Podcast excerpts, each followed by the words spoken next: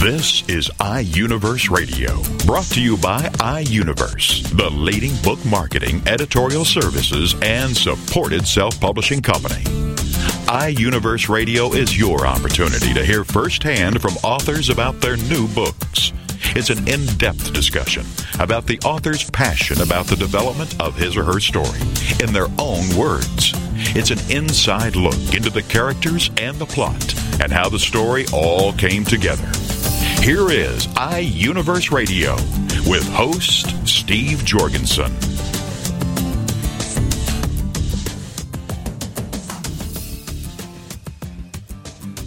The title of the book, Psychology of Executive Retirement From Fear to Passion. And the author is Doug Treen, and Doug joins us now on iUniverse Radio. Hello, Doug. Hi, Steve. Thanks for having me on the show. Well, this has a lot of emotions in it. It's fact, it's not fiction. Tell us why you focused on the retiring executive. Well, Steve, uh, as a senior HR executive, I dealt with a lot of coaching of executives, and this was retirement is an issue that executives tend to push off, except, of course, for financial planning. But I'm dealing with the psychological aspects, and I could see a lot of fear and avoidance of the issue. Let's face it, executives have spent, and most professionals have spent a lifetime of education, working very hard in their profession, and they've devoted their whole life to date to attain what they've attained in their role within the corporation, within their profession, within their field. And to start contemplating walking away from that, it's it's something that you really have never uh, done seriously. And this is what the book's about to try to help the professional begin the process of life planning so they can start to think of life beyond the profession. And this is a huge challenge. Many executives uh, fear retirement because they think it's going to be boring. And, you know, I heard uh, so many horror stories that executives give me feedback about. Uh, I heard, you know, this person's retired, and they're not just bored; they're incredibly bored. They don't know what to do. They're they're uh, bouncing off the walls, and and so this is why I wrote the book. I wanted to come up with a solution and uh, to help executives undergo this transition. So the goal is to help millions of retiring baby boomers that are quite educated people. So somehow we need, need to overcome this huge gap between leaving a highly stimulating profession and retiring. Well, it sounds like instead of focusing like they've done for decades on the corporate uh, entity, whatever they've been running, they need to focus that same kind of analysis on their own life. Exactly, absolutely. So, an executive, uh, you get feedback of retiring executives. They miss the adulation, they miss the feedback, they miss the the role. It's almost an addiction. It's it is an addiction in a lot of cases to the corporation, to the power they've attained, addiction to their success, addiction to the role where you've got uh, people all around you. You've got a system in place of people working around you. You're an orchestra leader. You become addicted to standing up in front of the orchestra and having that sense of of power through the music of the corporation. And yet, in retirement, the orchestra is gone. And to be waving the baton in front of the mirror is an empty experience and quite boring. So, how does an a talented executive undergo this transition process. And there, excuse me, and there's probably fear of of health problems after you leave the corporate world. Well, absolutely. The the stress of losing this role, stress is very much correlated. That's been proven to cancer, heart attack. The stress of of having to find yourself in retirement because who you were no longer exists the corporate being we talk about in the book, which people will say, I am my work. So you become your role. in a lot of ways. That's your self identity, and your self esteem is based on that. How do you now, in retirement, take a talented person and give them just as much satisfaction and stimulation of life that they had before? And book shows the executive or the professional the way through this transition process through life planning and personal transformation. And, and this is basically the inspiration for writing the book. It's very difficult often to look in the mirror and, you know, ask that big question, who am I? Absolutely. It, this is, this is, uh, executives don't have to ask that question because their job description tells them. Their, their corporate feedback tells them.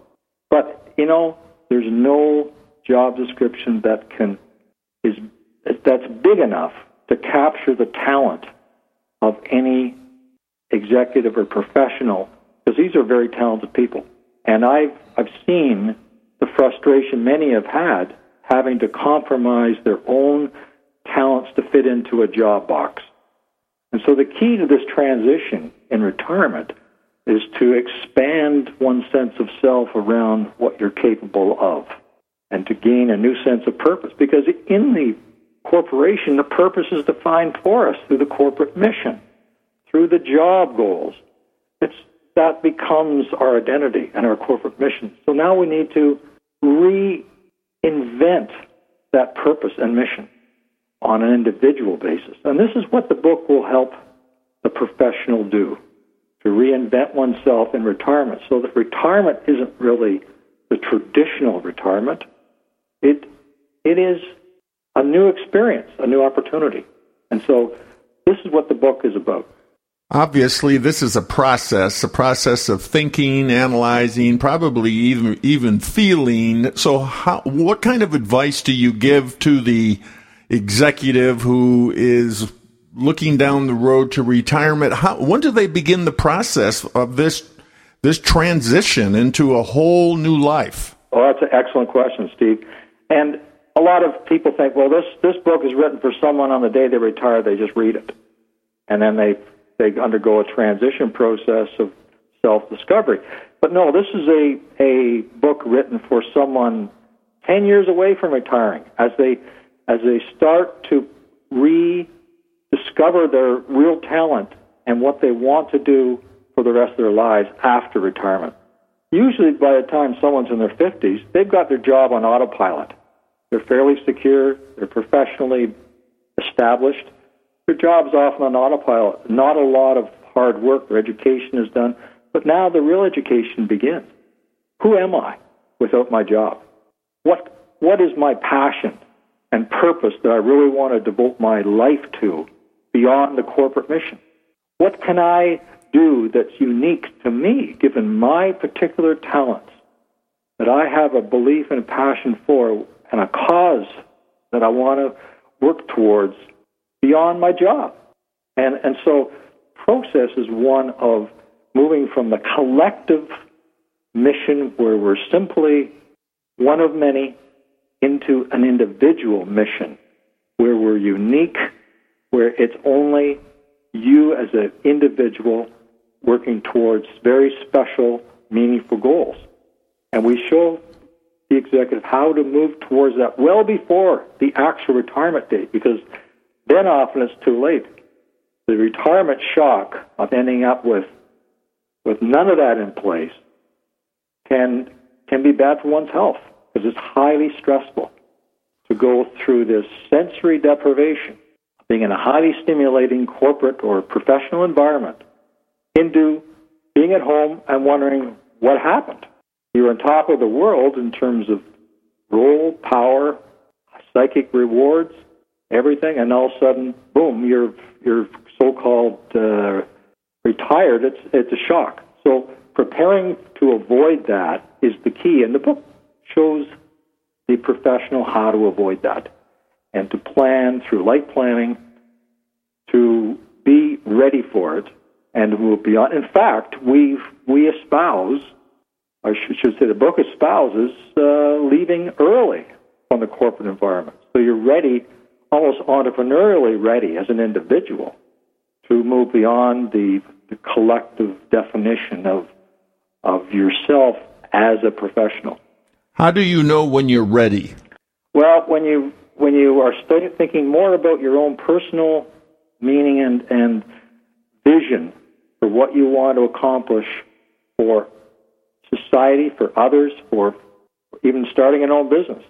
When you're thinking about that more than you are your job, then it's time to move into something much more individually based as opposed to collective based. And I guess that uh, thinking is part of finding your new passion. How, you know how to find that passion as you whatever you're attracted to or you gravitate to is probably where you should be. Exactly, exactly. And this finding that and basing your future vision for your life on that passion and your own personal purpose in life is a lot less stressful than trying to live the life of a really the false uh, self borrowed from the corporation. Because you can't take that with you in retirement. Or the false self borrowed from your profession. You've learned maybe all these professional uh, things and have uh, numerous degrees, but now it's all about you. What is it you really want to attain with the rest of your life? So it's moving, it's really Maslow's concept of self actualization. And Maslow had it best. You know, the corporate role can only fulfill your low, lower level needs. And now it's an opportunity to fulfill your highest level needs. And, th- and that's really through a process of the intellectual side, your spiritual side, or your artistic side. And not from an abstract point of view, but gearing those talents that you have to helping others, making a difference in society, or making a unique contribution that's based on your talent and your passion for those purposes. So this is what the book is trying to do.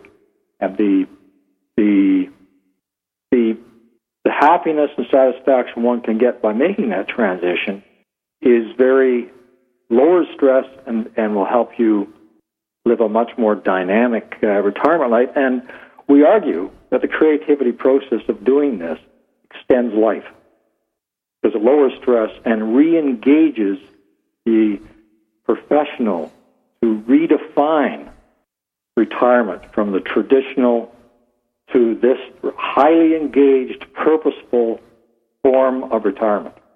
So this this is basically the goal of the book. To create a new paradigm of retirement. It requires some clear thinking, some relaxed pondering. It requires confidence that uh, you've just begun to live, it sounds like. Yes, exactly. A new so adventure. It is the, the opportunity is that this could be the best stage of your life as opposed to right. living a has been. You're no longer uh, constricted and limited by the uh, design of the corporate world. Now, all of a sudden, the door has been flung wide open in your life. And the freedom can be highly stressful unless right. undergo this process because you don't know where to start. You know, and it seems in talking to you, it seems uh, like it's obvious because a corporate executive obviously is well educated, well experienced, probably through the years have t- has taken other uh, uh, courses to help him to get fine tuned, and yet so many think they're just going to launch themselves, I guess, into retirement without any preparation. That you know, it's almost like a mental block that they've got to break through, or an emotional block. It is absolutely, and they think if they've got the financial plan in place, right, money is the key. They can uh, anything is is possible. Uh, they don't have to do this. And yet, money will not buy this, what we're, what I'm trying to give the executive, right. the professional. You cannot buy because it's uniquely based on who you are, your talent, and your passion for certain causes. You know, your, your calling in life, your God given calling, uh, is unique to you and your passion and your talent. Well, for the entrepreneur who has created a successful business or been invited into uh, a a growing business, whatever the uh, the situation, you have to, you know, creation takes a lot of energy and a, a lot of thought and a, a lot of uh, drive. And it's the same, what you're saying, it's the same as you launch yourself into retirement. This thinking like an individual and being creative is a lot similar to starting your own business in a sense because you're, you're entrepreneurial, re engineering your life. And it may involve making money, may not. Right. Depends on the individual. But it's it's getting the purpose and things you have a passion for. A lot of people are, are comfortable and bored on their in their corporate roles and could be highly successful starting their own enterprise or doing even a nonprofit or something which they can use their talents for in a very entrepreneurial way. Yeah, I remember my great uncle who uh, was a tremendous gardener, but he was always afraid to take the step out of you know the uh, manufacturing world, which he was in, to open his own uh, hot you know greenhouse and do all the things that have become uh, so popular. And then after he retired, he did it, and it was very successful. But he could have done it even sooner. Wow, that's a perfect example. And so, if you look at look at your own talents and what you really care for, and you're inspired to do uh, it gives you the courage to make the transition out of the corporate uh, collective role you're in into something more individual. The, I mean, the parable that I'm trying to avoid and help people is remember Arthur Miller's Death of a Salesman, and when when was it Willie uh, lost his job as a salesman because he was kind of old fashioned in his technique. He didn't understand what was going on, and he he died because of the stress of not of losing one's role and identity, right, and nothing to live for. So I'm trying to avoid. That's an extreme case, but there's there's a lot of people still that undergo that stress unless they prepare themselves like we help them in this book. Well, Doug, tell us how to get your book. Well, the book is available through my website, www.executiveretirement for you. That's number four, letter U, dot com. Executive Retirement for you dot com.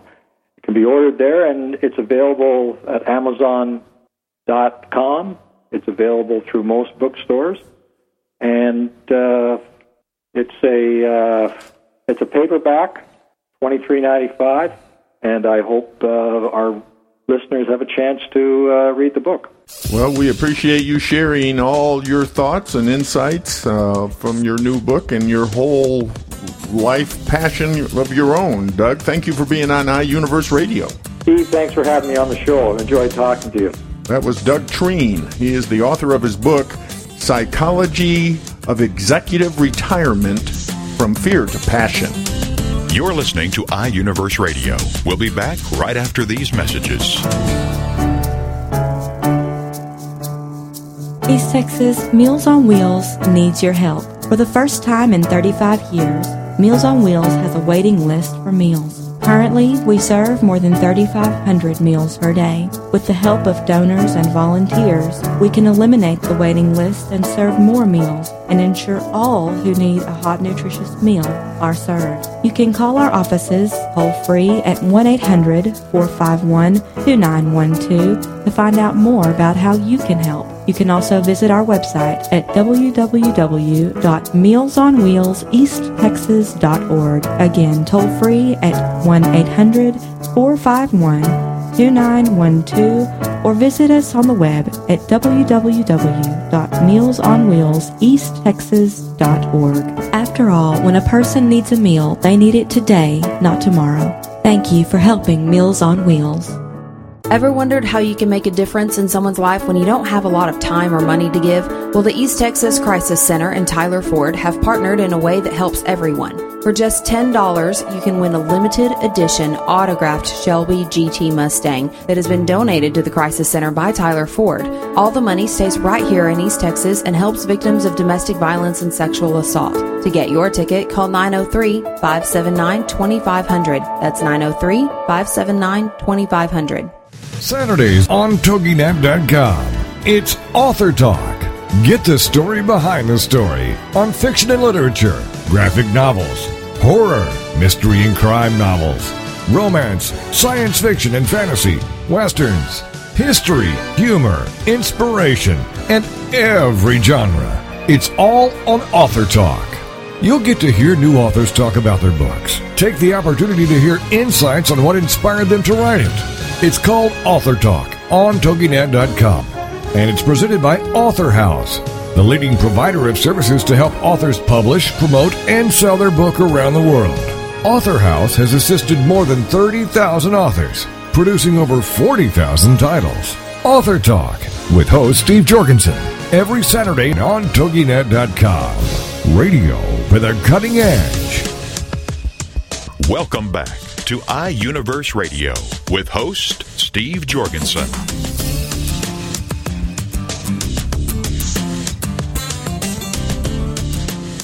The title of the book, A Full Grown Man, and the author is Bill Hunt. And Bill joins us now on iUniverse Radio. Hello, Bill. Hi, how are you, Steve? Well, tell us about why you wrote your book, A Full Grown Man. My first book uh, a few years back turned out to be a little bit more successful than what I really thought a first novel would be. And I loved writing it. So I jumped into this new one, and Full Grown Man is just filled with a lot of people I've known at some time. Some were beautiful, some are ugly. You know how that goes in life. But I took their personalities and developed into little stories about them, and the twists and the turns in the stories are nothing more than what most people have in just living a life. A little messiness at times, a little uh, uniqueness maybe, but it's still life. And there are many more characters in my mind. They're just hanging around there. One day they'll probably motivate me to write another book, maybe. They're all crying out for some att- Well- attention, right? They want attention and they want they have stories to tell. Right. Well, it sounds like a realistic book about life because life is certainly, like you say, it can be messy and it's all how we deal with it, right? That's right. That's the way that these characters dealt with it. That's the stories. So the main characters, would you say, are Ben and Anna? That's correct. Ben, young boy, country boy, raised on a farm, very mundane, very inexperienced, and lacks a lot of sophistication. And uh, Anna, of course, is a little bit older and a little bit wiser from the big city of New York and Philadelphia. And uh, she takes him in, and that's his story. The story of uh, really of Ben, and he tells the story. So why did they get together? What brought them together? Well, the uniqueness of this situation is that this little town uh, is probably a fairly elitist little town in a, the woodlands and the backwoods of Louisiana, and uh, she would come because that was the place that uh, her mother in Philadelphia would send her, supposedly to keep her out of trouble, etc. You know, it apparently uh, that was a good idea, and of course, young Ben uh, fell in love with Anna. She was a little bit older, and they turned out to to be uh, fairly good friends and lovers during the the summer of his seventeenth year in Gold Dust, and um, And that's a real place, Gold Dust, Louisiana. that is a real place. It's not the place that uh, I remember as a young child and boy, but it's still there and it's still real, but of course a lot different. Now there's Ava who plays a very important part in Ben's life. Well, I'm not too sure if Ava isn't really the uh, the the main character insofar as if you look at her as a heroine. excuse me, but um, Ava does play a very important part. She's she's a strong woman and she knows Ben. She loved him, and uh, Ben was fortunate in his lifetime to have two women who both loved him, and that was important. Ava was was a very important, or is a very important character in the book. Yeah, you uh, call her strong and vibrant. Yeah, she was. She's a leader. vibrant. She's a leader. She's a leader. You do have to deal with certain situations. and men lust over her, you say. Well, I would think that somewhere, some reader, uh, as the book may appeal to different uh, people and so forth and so on, I think there that men, there's always an Ava scratching around in the in the backyard of a man's mind, and uh, I think that that uh, that's a good thing. Now, you say women will really love your story. Well, I think any any female, because it's a soft, tender story. It's a love story. I think any female, age 16 or 17 on up, but particularly those who are entering a new phase in their lives, usually around 40 or 45, and, and the, the older women. And I think to some degree this is, is true because these women have reached a point where in their lives, the older ladies, the older women, where they can appreciate a man like Ben. And Ben was a manly man. He, uh, I think they can appreciate him and they can love him and they'll fall in love with him, I hope, right from the very start. So we'll just have to wait and see. But I think women will really like the book. I think that it'll appeal to them very, very much. And you say they'll probably hate Anna at first. Well, Anna, Anna was a little bit. She was uh, first of all, she was older than than Ben. She came from the big city. She was a sophisticated young woman. She was determined in her her uh, in a future that people generally had difficulty believing, and she was determined to do her thing, and she did it. And later, uh, through through the years, she became a little bit wiser, and certain secrets that came out and were revealed, she was willing to accept, and she grew during the pages of the book. She grew into a much stronger and probably you a reader would think a better woman, and uh, I think that was true. Well, you say she was doing her thing. What is Anna's thing? Anna's thing was art. She was big into art. She was a trained artist. Her long range plans was to become a world renowned artist, and she she did that. She she uh, went to Paris, and of course Ben pursues her in Paris and New York and so forth. And I think the trip to Paris probably uh, convinced him of certain things that would or would not happen in his life. But she pursued her career in art, and she accomplished that. And uh, I think that was important in the book that uh, that she did. So that's where she stood. What's this family farm problem for Ben?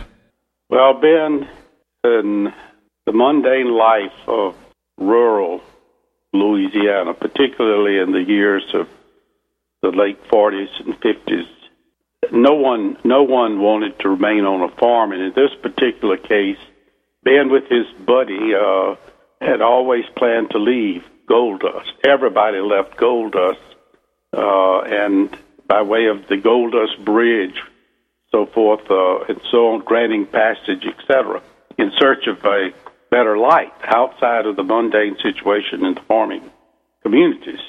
And that was Ben's idea. That was his plans, his long range plans, to go off to college, and he and his buddy would live a life outside of farming, outside of the community in which they'd grown up in. So that all came to a quick halt. And of course, uh, uh, Ben uh, blamed himself in a lot of cases and blamed a lot of others and lost lost track of his own his own uh, future, and he just was upset about that, you know, and carried that with him for many many years. We all try to find somebody else to blame for some something that didn't go right, and I don't think that uh, my young character there was any different than any of the rest of us. Now tell us about Mrs. Margaret. She was very important to both Ben and Anna. Well, Miss Margaret was uh, a very well educated, elegant woman uh, from the Northeast. She'd been more or less uh, made her life in this rural little rural community of gold dust, sort of in the backwoods of Louisiana, and she and her mother, and that that was a uh, trying situation, which was thrust upon her by a family matriarch, and she uh, she had to live through that. But she was one of the mainstays throughout the entire book. She was a strong woman, and uh, the readers will just have to read that because the attachment uh, of these characters, the intertwining of the characters, uh, is very, very important uh, for the reader to grab hold to and uh, see how even our lives today we're we're so intertwined and uh, back in the 50s and the 60s and the 70s we didn't have the the cell phones and the communication and in the backwoods there weren't even the, the telephones that we know of is the landline today and uh, the the difficulty in seeing forward or looking forward uh, was not as easy as it is today. But nevertheless, we all had people all had plans and so forth. And Miss Margaret was just one of those who had the typical ideas of a well-educated, high-class woman. She plays a very important part. But I just feel like the reader needs to understand the intertwining of the characters as they developed uh, throughout the book. Uh, we intertwine today, but we do it on the cell phone. We hang up, it's all over with. That didn't happen then. We had time to think, and we had time to evaluate, wonder whether some of these this intertwining was good or bad. A lot of cases, it was bad. So, but Miss Margaret was a very, very important character. You say that life is seldom perfect. Don't beat yourself up for events over which you have no control. You're trying to help us uh, resolve problems, and, and through your characters, are they resolving these kinds of problems? Some of them do, some of them don't. And, you know, we all have a tendency to regret some of the things that we do. And no doubt there has to be some remorse somewhere that pops out and we grab hold to it and move on. Some of these characters couldn't do that, but most of them did. None of them were perfect. And there were, there's really, in a full grown man, there's really no hero and there's no heroine. They're all just simple characters who lived a life and you know, they enjoyed pieces of it and others of it they scratched it and tore it up. But they ended up somehow along the, along the way uh, uh, living a fairly decent, good life. And that's the way we are today, in my opinion. Did they learn to forgive themselves and others? They had to. They had no. They, that was one of the first steps. And I've dealt with with families for many, many years, and dealt with individuals for many, many years. And one of the biggest problems in overcoming uh, any situation is paranoia and self degradation that people place upon themselves, even in today's world, which is very, very bad. Ben seems to have a hard time talking about his mother. Is that true? Oh, absolutely. No doubt about it. And no doubt that a lot of uh, males in this in today's society, uh, the mother is an important figure, and some of them uh, uh, today have difficulty relieving themselves of the responsibilities that their mother places upon them and the demands that are made by a mother. And Ben's case was probably a little bit more extreme for extenuating circumstances uh, about his mother, which I think are, comes out in, in the book. And um, I, I think that uh, he had difficulty, but he eventually realized that he not only forgive himself, but uh, he had to forgive his mother for some of the things that she had done.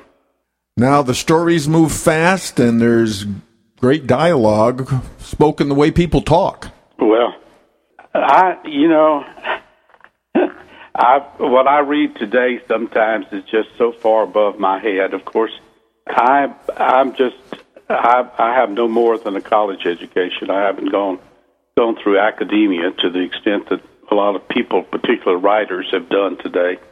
But I like to sit down and turn the light up in the corner of the room and read something that I can touch, something I can just feel through words. But they have to be the words that that we speak, the words that that we uh, we know are are maybe correct and etc. But the way that we talk and the way that we speak, maybe even with a southern dialect as even well, right? A, even with a southern dialect, which no doubt in my mind, everybody listening uh, right at this moment will realize I'm from the South, and uh, I if for no other reason than the fact that this is the way that I talk, I talk this way. So. Well, we have about a minute left, Bill. Uh, a question was asked of Ben in a couple of sentences. How would you sum up your life? How did it turn out, Ben? Well, I really felt, I feel like by the last page, I feel like Ben's life probably turned out well.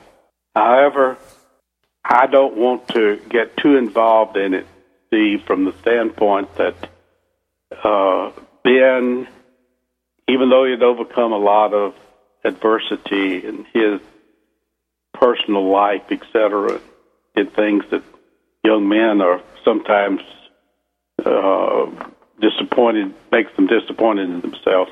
I think it turned out all right, but I don't want to. Uh, let on to any potential reader. Uh, I know how Ben's life turned out, but I, I'm going to let them decide when they read that that last page in the book, and they'll just have to decide for themselves. Well, Bill, how do we get your book?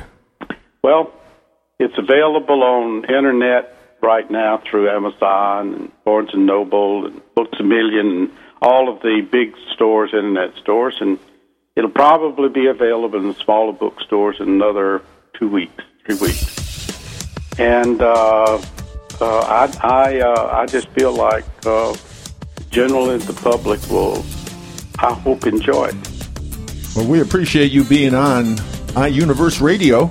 Well, it's my pleasure, and I, I think this is fantastic.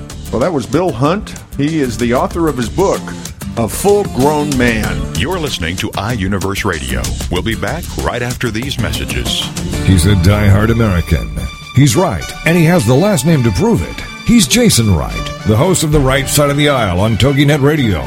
Jason is a father and self made entrepreneur who turned a struggling East Texas real estate firm into a top notch million dollar company. Jason Wright loves America and is very concerned about where we are headed as a nation. He's dedicated to traditional American values. Jason Wright. Join us every Friday at 11 a.m. Eastern for The Right Side of the Aisle on TogiNet.com. Maybe if I write a book, it will be the thing that keeps me alive. Those are the troubled words of a new 16 year old author with her first thought provoking book, What Gives? Published by Togi Entertainment. The author kept a diary during her dark teenage times, which turned into a 360 page suicide note with a happy ending. Texas Monthly describes teen author Chelsea Marie and her new book, What Gives, in this provocative way. We've plunged from page to page, not because of the young diarist's despondency. Depression is not especially attractive or compelling, but because we are fascinated to see that while she is fending off demons on one hand, she is writing verse with the other. What Gives is available at whatgivesbook.com and national bookstores. Readers of What Gives are giving rave reviews. All social scientists, teachers, and students should use this book as a learning tool. What Gives is available at whatgivesbook.com and national bookstores. Welcome back to iUniverse Radio with host Steve Jorgensen.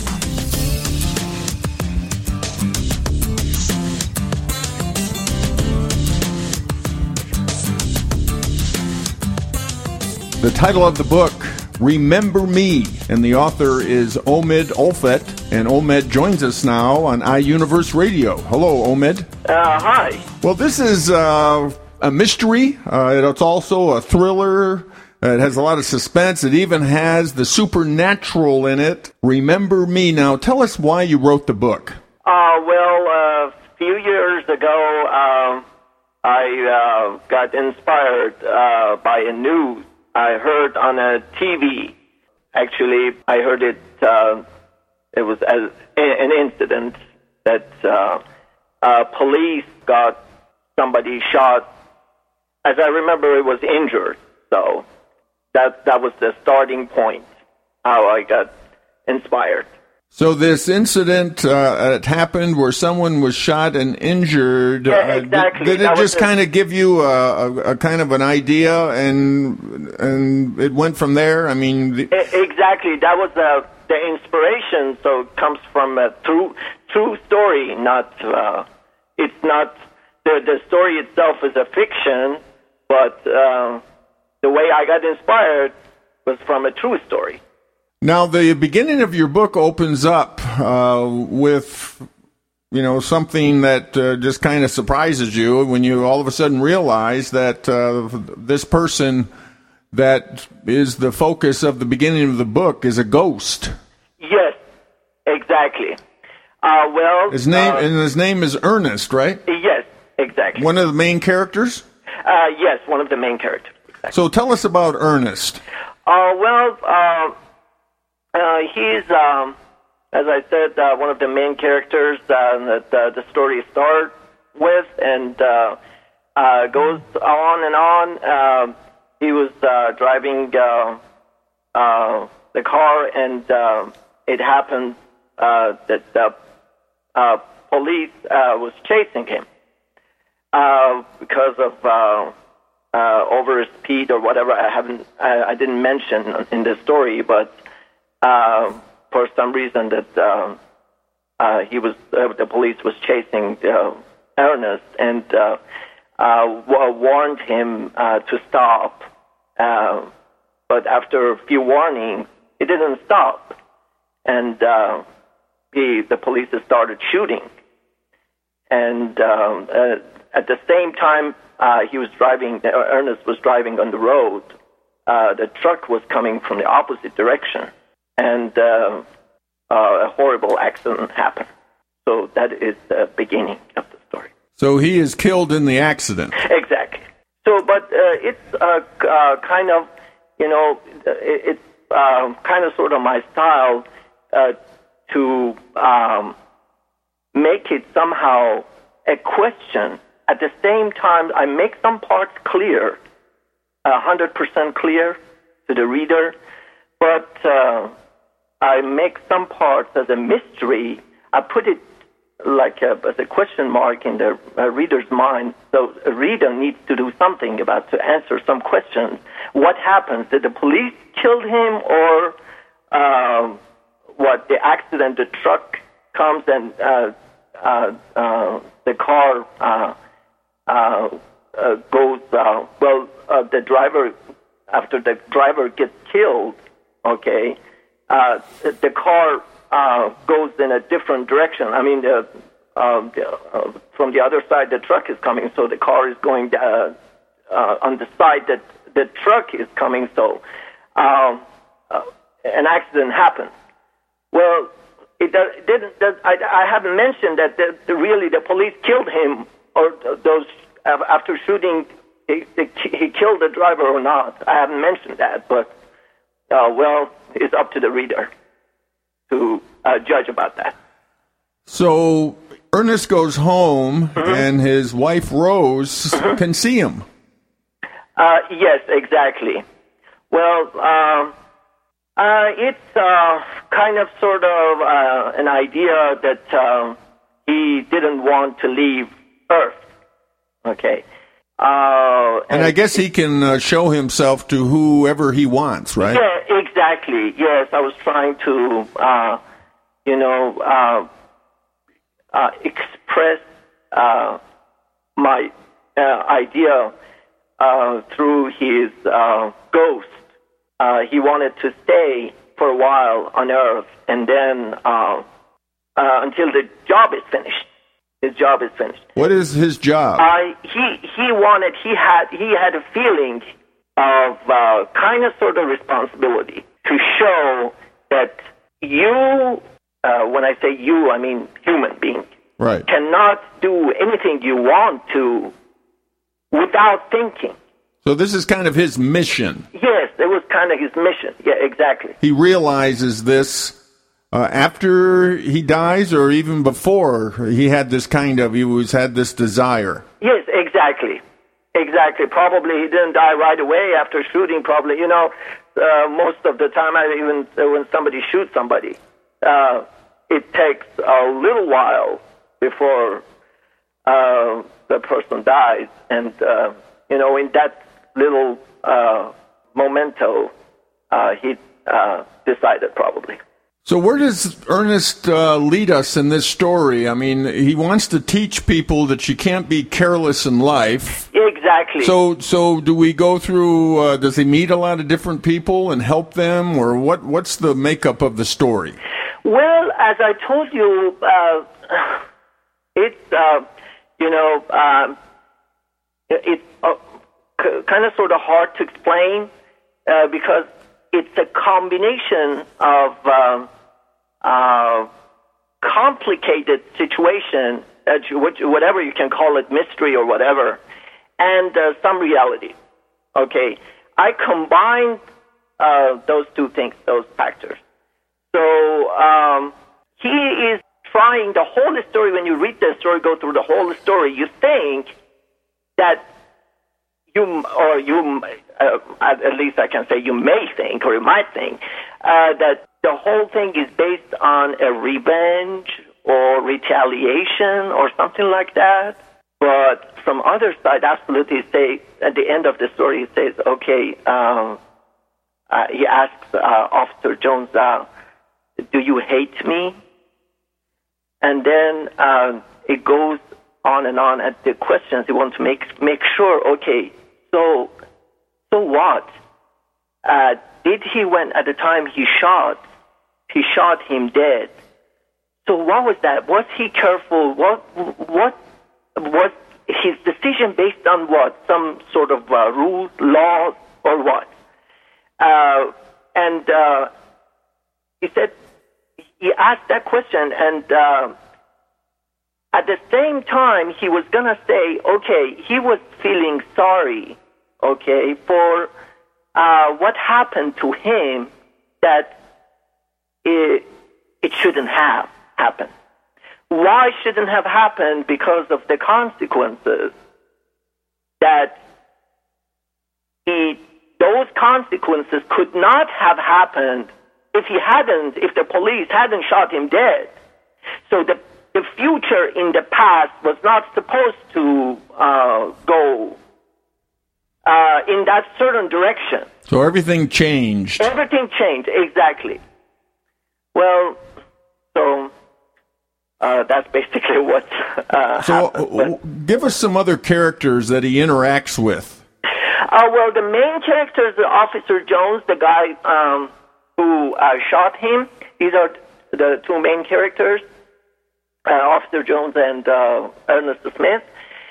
And uh, uh, the other one are not. Uh, uh, the main characters are uh, uh, Ernest's family and uh, Officer Jones' family, and uh, then uh, the unimportant characters, probably the um, uh, officers, the police officers, the investigators, and uh, who I haven't mentioned any sort of names uh, for them. Now, does Officer Jones does he have some kind of an agenda? Is he trying to uh, prove something that is not uh, right, or or it's illegal, or he's trying to cover up a crime? Well, good question. uh, well, I haven't actually uh, mentioned uh, that in the story, but uh, the atmosphere of the story, the novel, it shows like kind of sort of like he he was not sure. He was not even sure if he had done that. He uh, had uh, committed that crime uh, from one side, and from other side was a challenge between him and uh, his uh, like mind. Uh, just was always asking himself, okay, how about how about if I did that? Yeah, he wasn't really sure whether he sh- had shot him or not. Yeah, yeah, exactly. He was not sure. And then uh, when uh, he was sitting in the car and the investigators were, uh, the police officers were investigating the case out of the out of the car, the police car, and he was sitting in the car and he saw his neighbor. Well, they were investigating the case. He knew uh, the, the, he knew the case, but and then he saw the he saw the guy and uh, it was like very very shocking to him. It you know these things that sometimes when I write is um, uh, I I have really hard time to explain unless you know at the time that I'm writing it's like much easier for me to you know write than to explain. I don't know for some reason why, but uh, so pr- pretty much my style is kind of sort of contradictory. Sometimes you see and you don't see. You think and you don't think. You want and you don't want. It's like always you you see those uh, images. Uh, you can feel it. Uh, it's not it's not just in that book, in my other books as well. It's uh, contradictory. I really uh, feel that um, the life itself is not an absolute thing that so many people think. The way they think, it's not that way uh, or the way we judge, we think, okay, it's just me now, whatever I say is right. No, it's not that way. That's what I was trying to show in the story. You say the one thing you want readers to learn from your book is, and you mentioned some key words. You mentioned being careful. Yes, being careful, at least, you know, uh, when you are careful, you can lower the possibilities of mistake. Well, that is uh, uh, known to everyone. Everybody knows about that.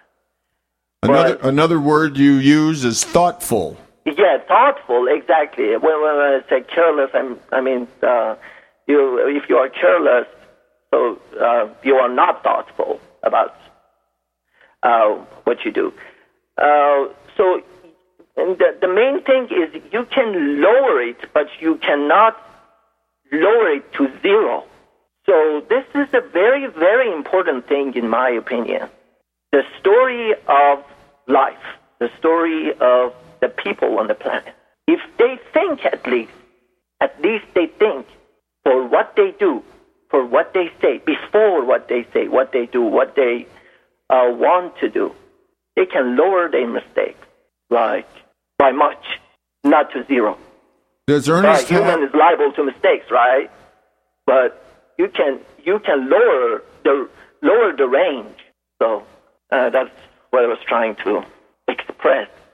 After you die, and something happens by you, or you do something, that is considered as supernatural. So whatever you do is supernatural, or whatever whatever effect it could or might have on other people is supernatural.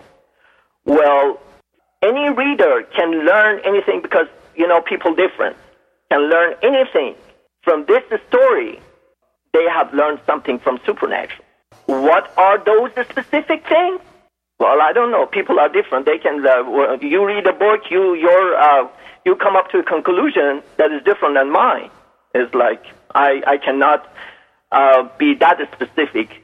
But all I was trying to uh, say is like um, thinking before doing anything is very, very important. Very important. It's like chain of consequences might happen. You do something, it's like chain of events coming up right afterwards. And then, so you can avoid them. Avoid those problems. How can you avoid? Just think about what you do. That's simple. Life is a relative thing, like you say. Yeah, exactly. Omid, tell us how to get your book.